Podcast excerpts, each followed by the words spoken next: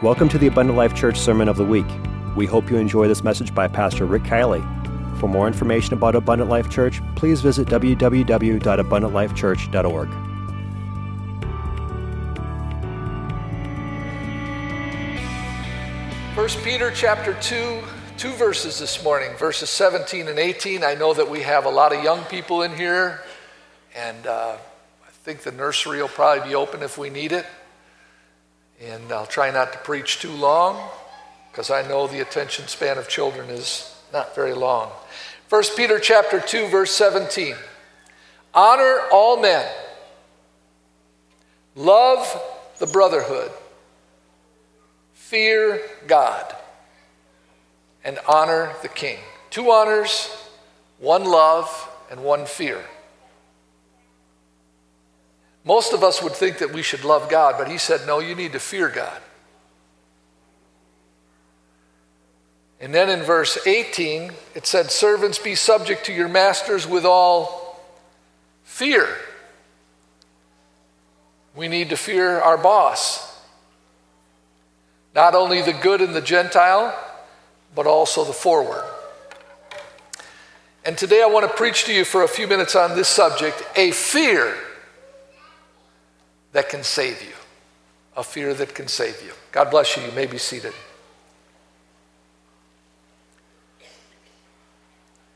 Now, I know that fear can, can be referred to in several instances. It can be referred to as intimidating, but it can also be referred to as honor and respect. Honor and respect. And I really want to come at it today from the honor and respect approach. The honor and respect. I think too many people have taken God for granted. He's the big guy in the sky. He's the man upstairs. Paul even said some people call him to the unknown God. He's the higher power. I want you to know he's a whole lot more than any of that. And actually, even in that terminology, you may not mean it that way, but you can be disrespectful when you should be fearful. It is a fearful thing to fall into the hands of a living God. We are fearfully and we are wonderfully made. God is due all respect and all honor and all glory for who He is. So even if you feel that you can't praise Him based upon His performance, you should always be able to worship Him because of who He is. He's worthy. He's worthy. Now, I want to talk to you about a few things that we should fear today. Fear. And I want to start with the parents. Fear your parents. Take a look at Ephesians chapter 6, verses 1 through 3. Children, obey your parents in the Lord. Why? Because it's right. You know, there's a really good answer for all those questions you get all the time, sometimes from your kids. Why do I have to do this and why do I have to do that? Because it's right. It's the right thing to do. So I just gave you an answer, parents, because it's right. Honor your father and your mother, which is the first commandment with promise, that it may be well with thee and that thou mightest have long life on the earth. Now, children that are disobedient can cause a lot of chaos in the home. And parents, let me say this to you you need to remember your role. Well, how could I forget that? Well, I've seen a lot of parents that think that they need to be their, their child's friend. That would be a big mistake. Later on in life, you can be friends. My son and I have a good relationship. We're, we're very good friends. But while I was raising him, I was his dad, and that was his mother. I can't ever remember my son calling me Rick. I can't remember his children ever calling me Rick. He had a respect, I think he still does, but he's had a respect for his parents. That's a healthy thing. Don't let your kids call you by your first name. Don't, don't be their buddy, be their parent. They can have lots of buddies, but they only got two parents. So you need to be the parent. You need to be the father and mother. You need to instill in them a respect for their elders. We've got a huge advantage in the church. We call each other brother and sister in the Lord, right? We can replace Mr. or Mrs. or Miss with brother. But that's, that's Brother Frazier there. Okay? That's Brother Frazier. And, and, you know, this is Sister Cassens. And that's the way we talk to one another. We talk to one another with respect. We got a huge advantage too. If you forget their name, you can just call them brother. Hey, brother. Hey, sister. Okay? But there needs to be that respect. Are you understanding what I'm saying? And that needs to be instilled from the parents and even from the pastor. And that's why I'm doing it today. There needs to be respect. Now, I remember a time, lots of times, where my parents, before we would go to somebody's house, they'd line us all up. Boom, boom, boom. And they'd give us this lecture. Maybe you've heard this lecture before. Now, these people have a nice home. Do not touch anything. How many of you have heard that speech? Do not touch anything. Do not ask for anything. Children are to be seen and not heard. And if you, do you remember this part? And if you don't, when we leave, I think you got the rest of that speech. Don't touch anything. But I want to pastor a little bit today, okay? Not just preach. I want to pastor a little bit. What your parents were saying when they gave you that instruction is those things that you are around are not yours. And I don't want you knocking them off the shelf and breaking them because I'm going to have to replace them if you do. And we probably will not be invited back if you tear up their house. So that's why they gave us the instruction. Now, take a look here at 1 Corinthians chapter 7 and verse 1. Paul writing to the church at Corinth, 7 and 1. Now, concerning the things whereof you wrote to me, there were some questions that they had. Here's his response It is good for a man not to touch a woman.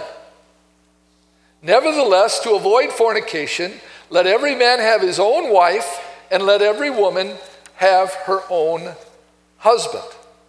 Now, if you smiled and if you were with me when I talked about going into somebody's house and worrying about touching things you shouldn't touch and falling off the shelf, then also let me give you this instruction. It is not good to touch a woman that is not yours.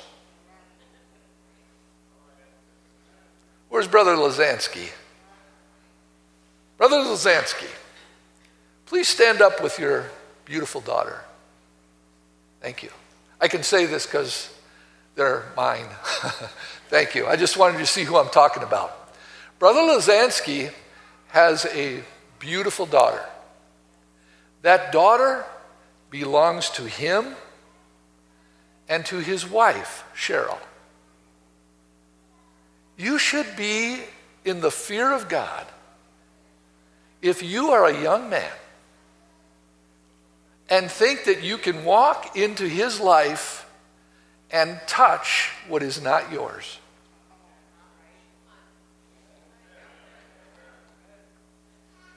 You should not only be afraid of him, you should fear God. Because ultimately, all of us are children that belong to God. All souls are mine. Is that what the scripture says? All souls are mine.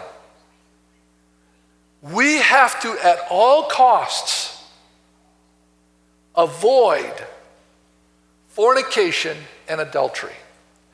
Never touch another man's wife. Why? That doesn't belong to you. That belongs to that man.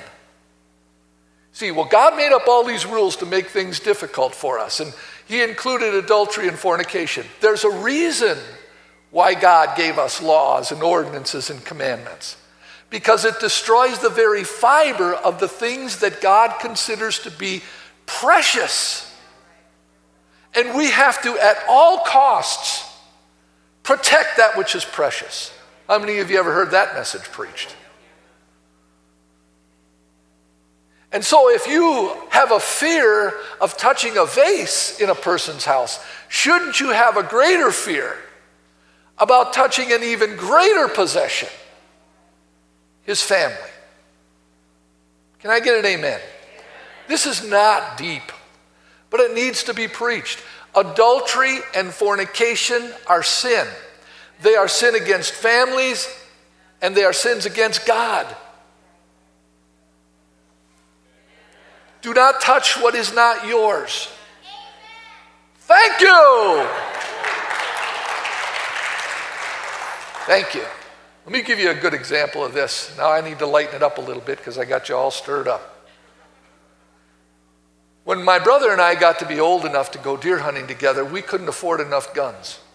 So my father borrowed, I don't know why he did this, but he borrowed a man, the man's name was Troy. He borrowed Troy's shotgun. It was a brand new shotgun. I don't even know why the guy owned it. He didn't hunt, but it was a beautiful shotgun. He kept it in his house, and my father knew about it. And so he said, Mr. Perrin, is there any way you'd let me borrow a shotgun? I need one more gun. I want to take my two boys deer hunting. And Mr. Perrin said, Sure, no problem. You can borrow this shotgun. I've never even used it. Feel free to use it. So he takes the shotgun from Mr. Perrin. I witnessed this and heard the conversation.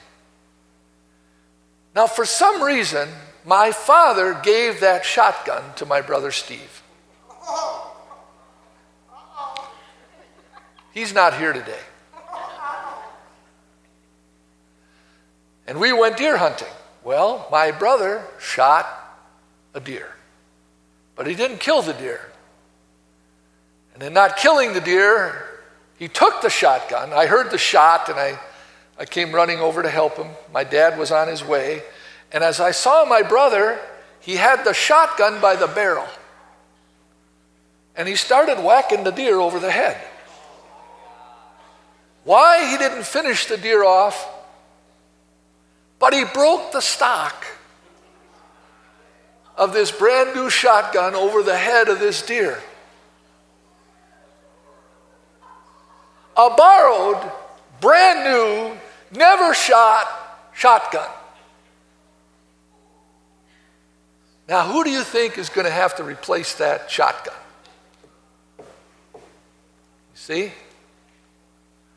You better be careful when you touch things that are not yours. Let me throw this in. If you ever borrow a lawnmower or anything from somebody else, understand this. If you break it, you fix it or you replace it. And anything you borrow, now this is, this is pastoring again. Anything you borrow from somebody, bring it back in equal or better condition, full of gas, full of oil, show respect, but never wreck something and give it back in that kind of a condition.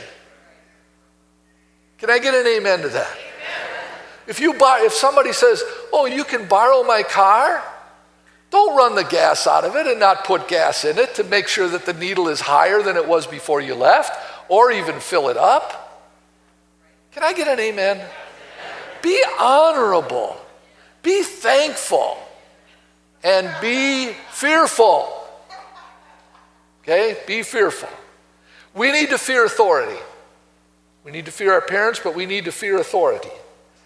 Uh, let me share this with you. If I had my way, which I don't, I would require every young man and every young woman to go into the military for eight, a minimum of 18 weeks. The military will help you understand the importance of authority. I, I was privileged to go to nine weeks of basic training, followed by nine weeks of uh, military occupational training. They call that MOS. So I spent 18 weeks in Fort Polk, Louisiana. It was very, very good for me to learn responsibility, to learn teamwork, and to learn respect for authority. One of the first things they'll tell you is if you don't follow orders, people die. You don't question authority.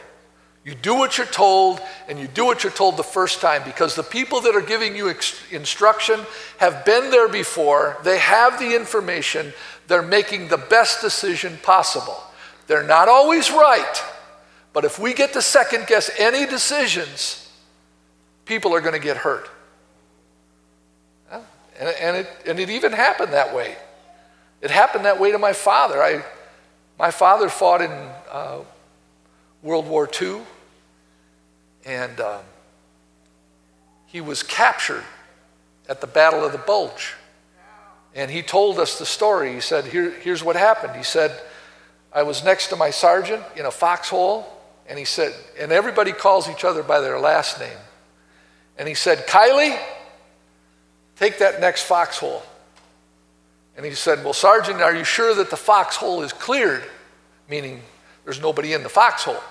And he said, Yeah, the foxhole's been cleared.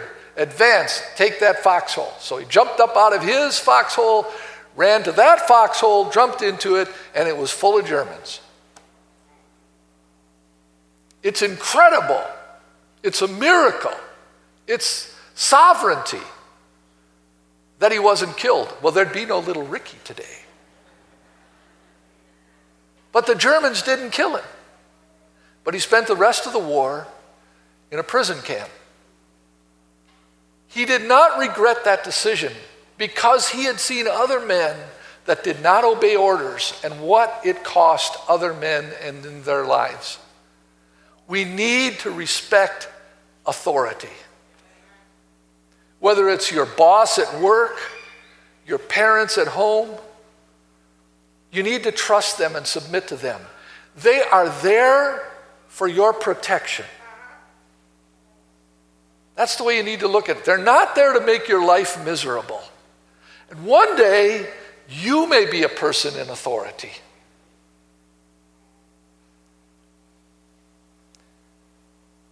We need to fear authority. We need to fear God. Take a look with me at Philippians chapter 2 and verse 12. Excuse me. Wherefore, my beloved, as you have always obeyed, not in my presence only, but now much more in my absence, work out your own salvation with fear and trembling. It does not say, work out other people's salvation. It says, work out your own salvation with fear and trembling. You always need to be concerned about your soul. The decisions that you make are going to affect your soul. And you need to be fearful in the way that you make decisions. Fearful and trembling. That doesn't sound like respect and honor there. That sounds like the real, real thing the real fear. Paul said, I fear lest while preaching to others, I myself should become a castaway. Oh, not you, Paul. No, you, you wrote 14 of the 27 books of the New Testament. Not you. There's no way you could ever fail or, or you could ever fall. Not according to Paul. He was concerned about his own soul. And I don't mean to be disrespectful, but Paul didn't always do things right. He made some mistakes. David made some mistakes. We all seem to make some mistakes. But we need to be fearful enough to that when we realize we've made a mistake, we make it right. Because I don't want to lose my soul. I don't want to be outside of the church when the Lord comes for the church. I want to be ready. And I need to fear God. And I need to work out my own salvation. Sometimes we get so busy working out other people's salvation that we don't even work on our own. Work out your own salvation with fear and trembling. For it is God which worketh in you both to will and to do his good pleasure.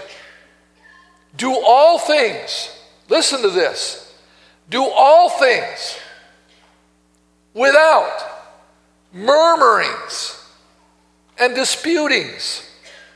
Don't get into that. Grumble, grumble, grumble, grumble. Whine, complain, gossip. Don't go there. He just warned you about working out your own salvation with fear and trembling, and he says, don't get involved in that junk. Stay away from it that you may be blameless and harmless, sons of God, without rebuke, in the midst of a crooked and a perverse generation, among you whom you shine as lights in the world. We're not supposed to be like the world. We're supposed to be lights. They murmur and complain and talk bad about people and authority and things. Don't get into that. Walk away from that conversation. Excuse yourself. Do not be involved in that. Can I get an amen? I'm pulling today. I'm trying to pull. Don't get involved in that. Watch this Hebrews chapter 11 and 7. By faith, we're talking about the fear of God now. By faith, Noah, being warned of God of things not seen as yet, moved with fear and prepared an ark to the saving of his house, by the which he condemned the world and became the heir of righteousness, which is by faith. What motivated Noah to do what he did? Fear. Fear motivated him. God pulled him off and said, You know what, Noah? And he did not even, listen to this, he did not even include his family in the conversation. The Bible says Noah found grace in the eyes of the Lord. It did not say Noah and his family found grace in the eyes of the Lord. God had one problem when he was about to destroy the earth, and that one problem was one man named Noah who was trying to do the right thing, who was righteous in his generation in spite of the fact that everybody else wasn't. There may have been millions of people on the earth at that time, and only one guy is doing the right thing. They're all murmuring and complaining and sinning and doing all these other things, but not Noah. No, he won't be involved in that. He removes himself from those kinds of situations. He's not a participant. He's not trying to convert the world, he's just not participating. And God says, I cannot destroy the righteous with the ungodly. So I am going to go to the man that I have found grace with, and I'm going to reveal my plan and tell him what's about to happen. So he goes to Noah and he says, Noah, it's going to rain. 40 days and 40 nights, I'm going to flood the earth. Everything that, that can't live in the water is going to die. I'm going to kill them all. I'm going to genocide the whole earth. But because you have found grace in my eyes, I'm going to give you a plan to save you and to save your family and to those that will hear you. So here's what I want you to do. Here's my blueprint. Here's my manual on the kind of ship that I want you to build. Here's the dimensions, the kind of material. And I want you to build it exactly as I tell you. And then I want you, while you're building the ship, to preach repentance and tell them that I'm about to destroy the earth, but that if they will repent and they will obey me and help build this ship, they can get into it and be saved. So this guy believes God in spite of what he sees because he's in the middle of a desert. Why would you build a ship in a desert? And why would you believe that it's going to rain when you've never seen one drop fall from the sky? How can a desert be drowned? But Noah believed God and said, God, if you say it, it's true. I'm going to do exactly, precisely without question, everything you've told me to do. He has absolutely no converts in 120 years. Zero. But he keeps on working and he keeps on preaching, and his family supports him, they help him because he moved with fear. He didn't just sit and fear, he did something. He did what he was asked to do. I want you to know God doesn't want a church that's just saved.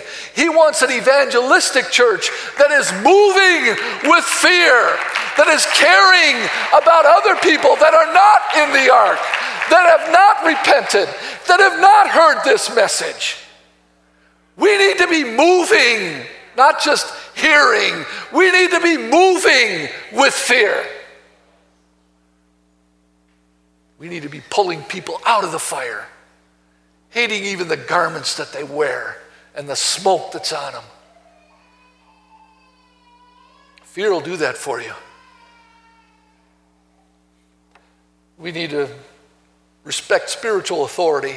Fear of spiritual authority that God puts in our lives. Hebrews 13 and 17. Obey them that have the rule over you. And submit yourselves. They watch for your souls. They must give an account, that they may do it with joy and not with grief. That would be unprofitable for you. Are you hearing this? Are you hearing what was just read to you? I'm not talking about a person, I'm talking about a position. I, I, again, this is not, I'm not being theological when I say this, but I want you to at least consider this. Consider this thought. In Revelations, it talks about 24 elders sitting on thrones. And when the Lord makes his appearance, now elders represent experience, they represent wisdom. These are people that have been through the fire. That's why they're called your elders.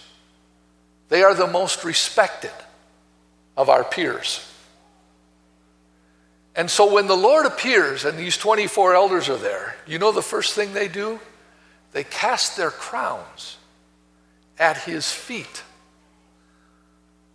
You think that you're working for a crown so that you've got some glory on your head, some stars in your crown, so to speak? Let me tell you what you're going to do when you see Jesus. You're going to take your crown and you're going to place it right at his feet. I'm not worthy of this, but you are. You take the crown. That's what you're going to do. But listen to this the number 24. I was praying about this. What's the significance of 24 when it comes to elders? Well, you're going to say the 12 tribes of Israel and you're going to say the 12 apostles. Maybe. Maybe you're right. Maybe there's another significance. There are nine gifts of the Spirit.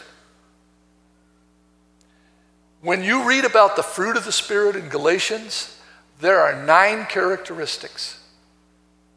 That's 18. When it talks about the fivefold ministry, it talks about apostles and prophets and evangelists, pastors and teachers, right? So if you add that fivefold ministry to the 18, you're now at 23. And then the Bible talks about a ministry and it calls the ministry of helps. So if you're not one of the, if you're not, you don't feel you're being used in the gifts of the Spirit, if you don't even feel that you have all the fruit of the Spirit, or you're not part of the fivefold ministry, you can at least, at a minimum, help. What's your ministry? Whatever they need. I can take the trash to the dumpster. I can, I can put tables and chairs away. I can pick up trash. I can mow the lawn. I, you don't have to be educated to be involved. You just have to be willing. And the warning here was to obey them that have the rule over you and submit yourselves. Let me tell you about submission.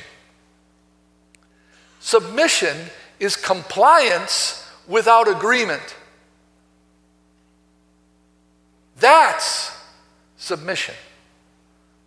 Compliance without agreement. So you'll never know if you're submissive till you disagree with authority. Otherwise, you're just in agreement. You just do it because you agree with your authority. But what happens when you disagree?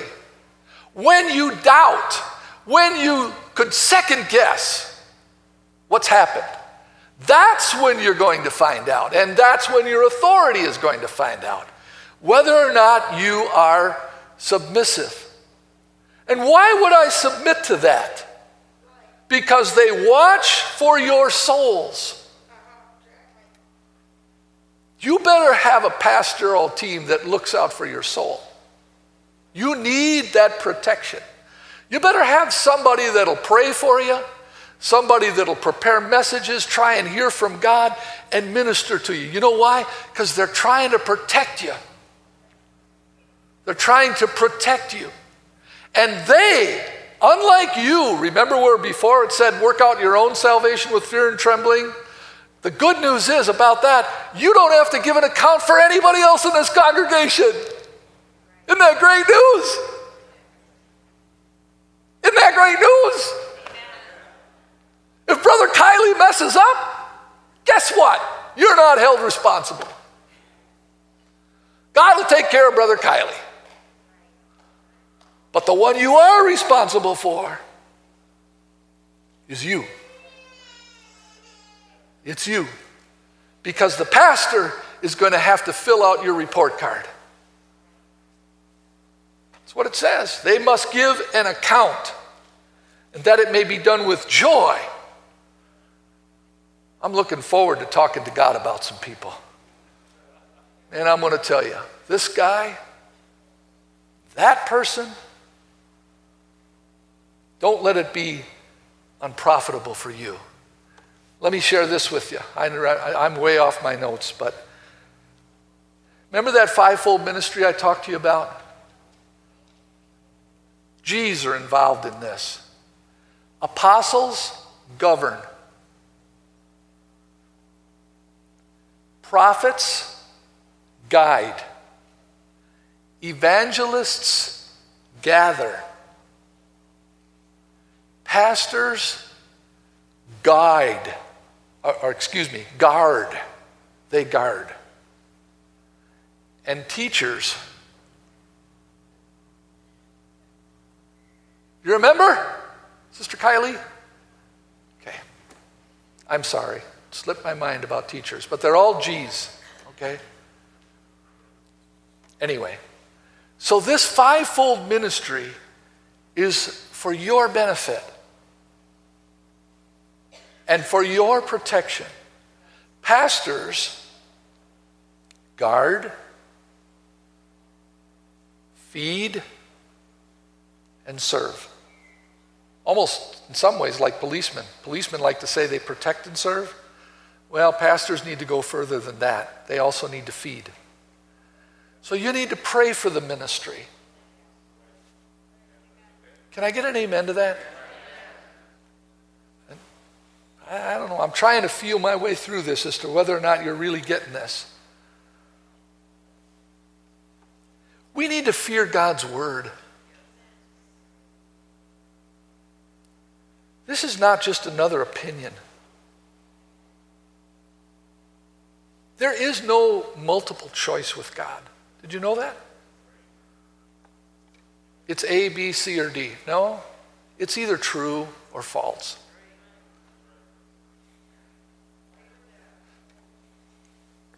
Life or death, light or darkness. Luke 6 46. Why do you call me? Listen to what Jesus said. Listen, listen to a frustrated Lord. A frustrated Lord. Why do you call me Lord, Lord? And you do not do the things which I say. Whosoever cometh to me and heareth my sayings and doeth them, I'll show you to whom he's like.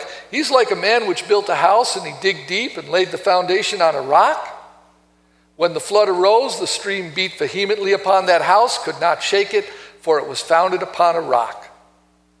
But he that heareth and doeth not is like a man that hath that has no foundation, but he built his house upon the earth, against which the stream did beat vehemently, the wind, and immediately it fell, and the ruin of the house was great. Notice this the storms come to both houses. You know, I don't know about you, but for me, sometimes I've had this thought, and I, I pray I'm not doing anything wrong when I say this to you. But it seems to me that the Christians suffer more than the sinners.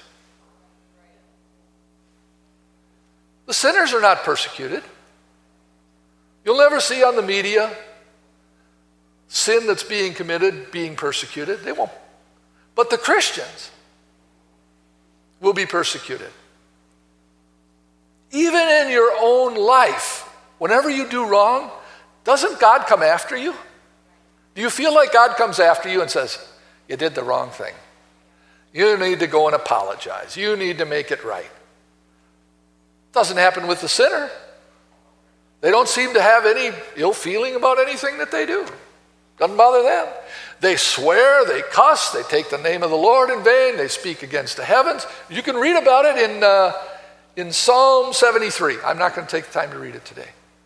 But David was so frustrated just said, Man, every day you come against me and you tell me I got to fix this and I got to work on that. And, the, and these sinners, they are prospering and they're blaspheming and they're, and they're sinning and nothing ever happens to them. But then David says, Oh, let me read this. You got to see this. Just this last part Psalm 73. Can you jump ahead, honey? Uh, Sister Honey, apologize for not being this want to be respectful even to my wife. 16, Psalm 73 16. When I thought to know this, what I've just described to you, it was too painful for me until I went into the sanctuary of God and I understood their end. Surely you have set them in slippery places. You cast them down into destruction. How are they brought into desolation as in a moment? And they are utterly consumed with terrors. As in a dream when one waketh, O Lord, when thou wakest, you will despise their image.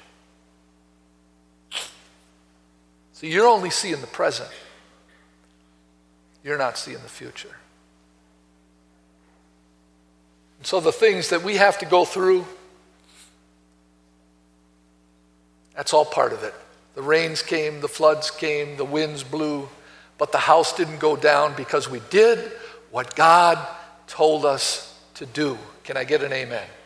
We did what God told us to do. And when the storm comes and the judgment comes, you will be glad that you stayed on a rock. Let me tell you just one more thing that you need to fear. You need to fear offending others.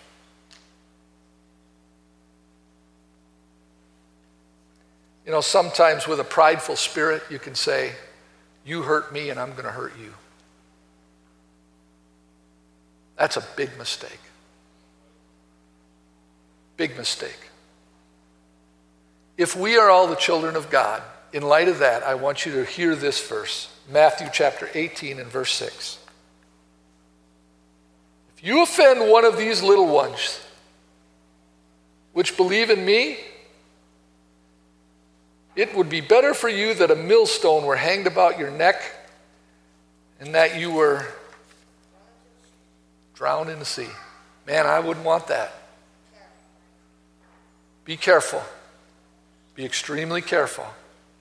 Always make your words sweet because you're probably going to have to eat them. Can I get an amen? A man who cannot control his spirit is like a city without walls. Things that shouldn't come in, come in, and things that shouldn't go out, go out. Control your spirit. Sometimes the wisest thing you can say is nothing.